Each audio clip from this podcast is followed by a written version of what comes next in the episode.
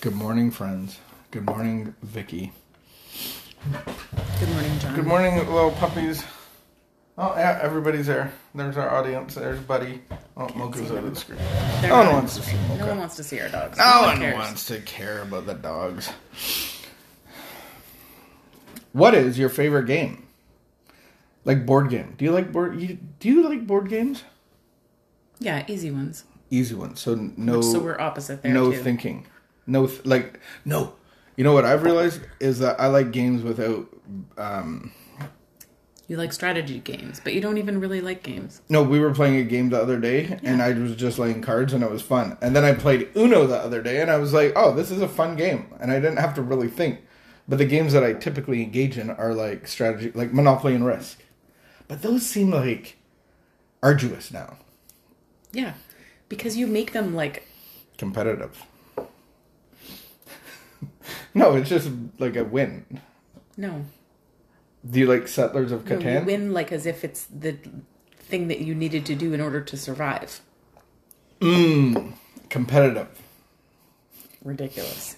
Once I played Monopoly at the cottage when we were in grade 9 and 10, and I believe that I won 23 games in a row. I'm sure everybody was having a really good time. well, people can't be having a bad time if they're going to play more than like two games. Well, there's not a whole lot else to do, especially if it's That's raining. true.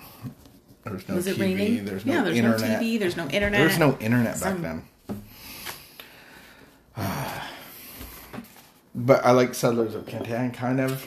Not You know, really. you don't even like no, games. I don't. You literally never want to play a game. Do you think that is because of the internet? I think it's because you're lazy.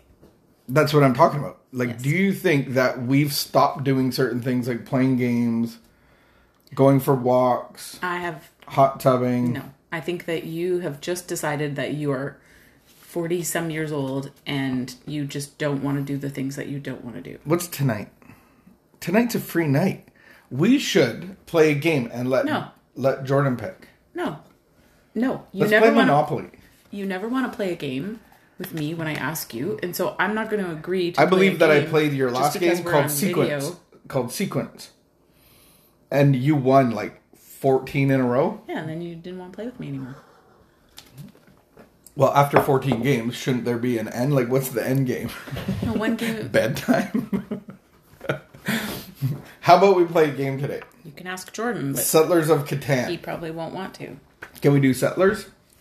You can ask Jordan. All right. Would you play though, Yeah. or would you play Risk? Yes. I'll play anything. Anything. I've asked you guys like often.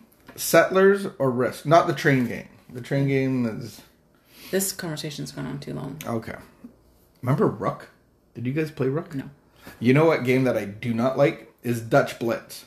Because typically you play it with women, and what I found out is that for some odd re- reason, women dominate, and it's not even fun. Like dominate, and it's kind of athletic It's because very you're quick. It's a it's quick very game. quick. I'm surprised that you don't like it. and I'm I don't like want to hear quick. that I'm not quick, but there's something about it that women are much better at it. As a I think there's Ugh. probably somebody, some men out there that are good at Dutch Blitz. but women are better. They probably get dominated by women. All right, let's uh, do our morning devotional, something that we will hopefully meditate on throughout the day, and uh, Did you bring do- a spiritual practice to us. We didn't video yesterday, but did you do the reading?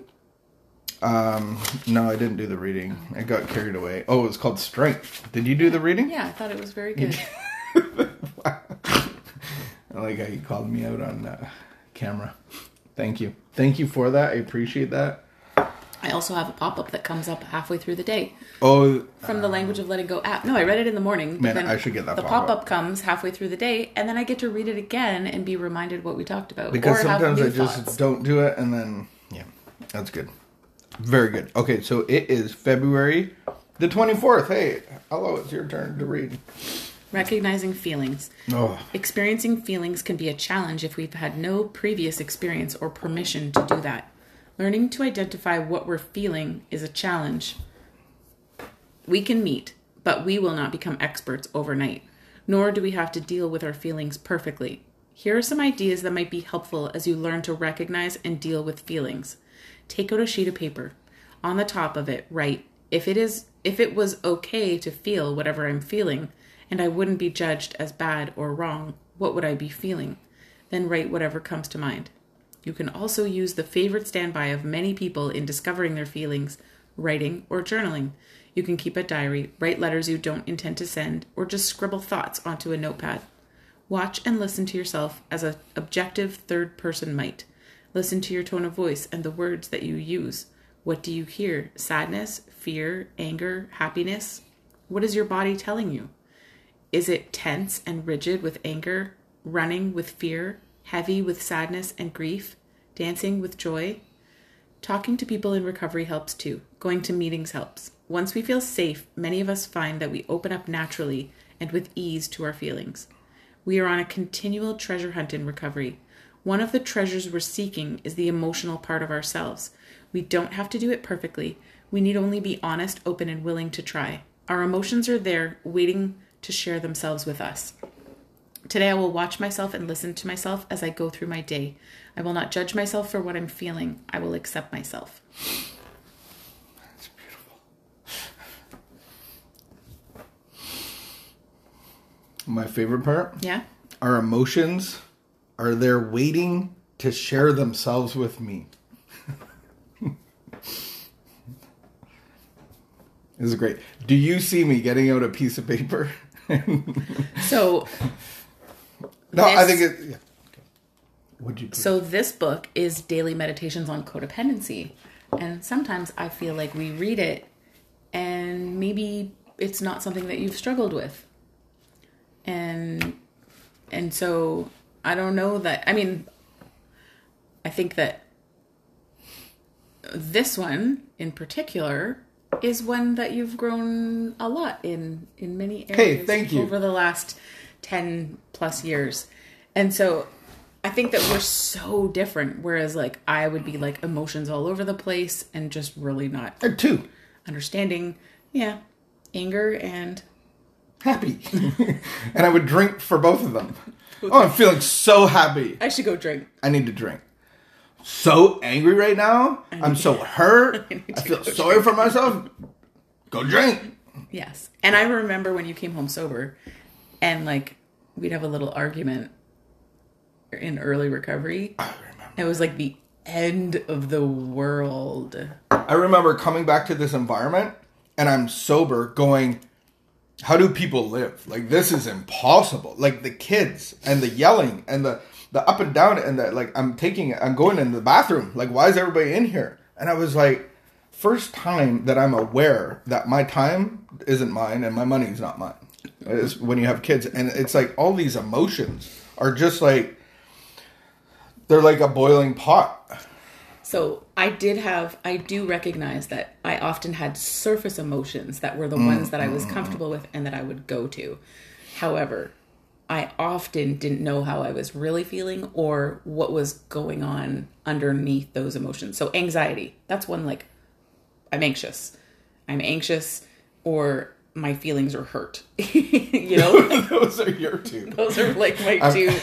I'm angry and happy, and you're anxious and hurt. the beautiful thing Or is, I was happy, but I was happy, like pretending happy. Like everything's great, everything's wonderful. But it was almost like I often talk about the game of that little whack a mole where like the little head pops up and you have to whack it that's your favorite game.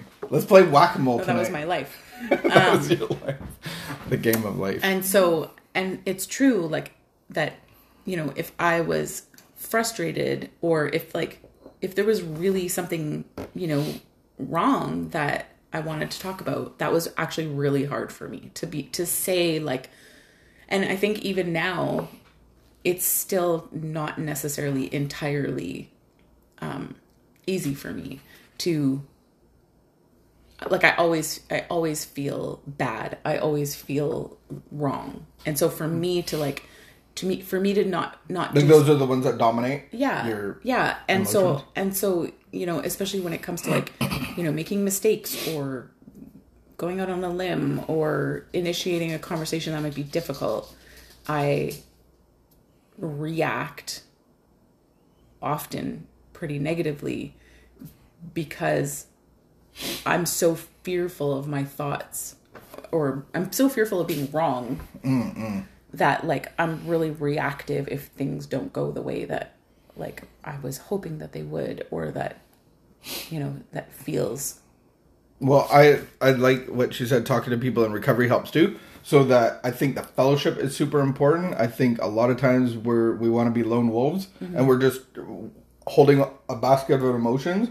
But if we have fellowship, or you have a sponsor, or you have people that you're working with, then you can bring that to them and go like, I have this. Like, can you relate to that? Can you? Oh, I didn't make this up all by myself. That that came up in my meeting with my sponsor yesterday. Mhm, that's beautiful. I remember the first time that I was slapped with my life was built on a foundation of fear. And I was in treatment. And I'm like I'm the least fearful person that I would know. And I'm I'm very aggressive and very brash and and and it's like when I'm sitting in a treatment center at a homeless shelter and and and God reveals to me that my foundation is fear. I was like I laughed. I thought it was funny. I was like couldn't believe it. I'm like how do you not know that? and and and so even going through the the work of like even the big book of alcoholics anonymous it says we are being driven by something else we're being driven by fear a hundred thousand forms of hmm. fear and so i think it's a beautiful thing to actually write it on paper and, And so I, yeah, I think so. I listened to a podcast, and in the podcast, they were talking about kind of very similarly. They were actually talking about therapy, and, uh, and there are two people who both go to therapy, but they both have different rhythms for it.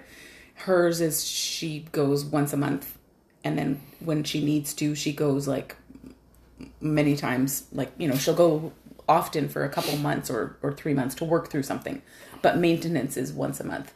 The guy was saying he winds up pretty much going every two years. He's like, I don't do it on purpose, but every two years, I feel like I need like two months of therapy. And so he'll go to a therapist for two months.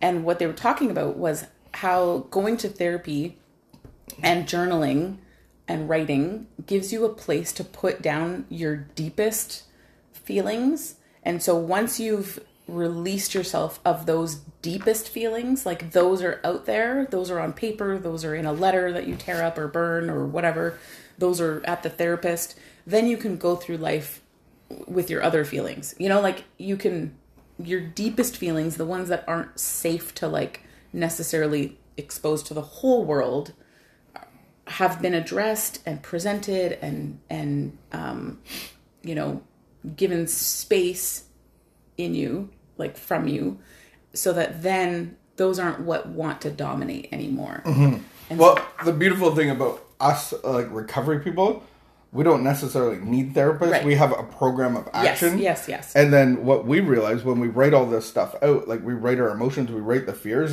and then we realize there's nothing that I can do against it. Like it's like Right. I'm not gonna like introduce myself to spiders because I have this fear. I'm not going to. I actually have to get God to remove the Yes. the the the root of the cause of these emotions that are dominating my life. And I just did a project where I had a cue card all week long, and I wrote down the fears that popped up throughout the day. And then at the end of the week, I was asked to look at that and and was asked to go which out of the fears uh, was I reactive to? Which which fears controlled a day or I lost a day? And so a lot of them I didn't. A lot of them just came up and I was like, oh, I recognize it. And then there was some that was. And then um, my my sponsor said, if you're do- being dominated by three or five fears or whatever that looks like on your sheet, then if God's perfect love casts out fear, then there's parts of you that you would assume that aren't connected to God. And I was like, oh, wow, that's a good exercise to do. And so our goal is to be connected and be filled by God. And so then we're not being controlled by fear or anger or any of that stuff. Well, that's exactly what they were talking about, which is exactly how I re- how I was able to relate to it. You know, because I thought, yeah, I don't feel like I need to go to therapy. I uh, I think lots of people should because they need that outlet, or they could go join a twelve step program. Um, but giving, like, even for me, writing through my resent- my resentments and stuff right now, like writing, um, is giving it to God, and then it has less power over me. And I think what did you say? That you're revealing yourself to God? yeah.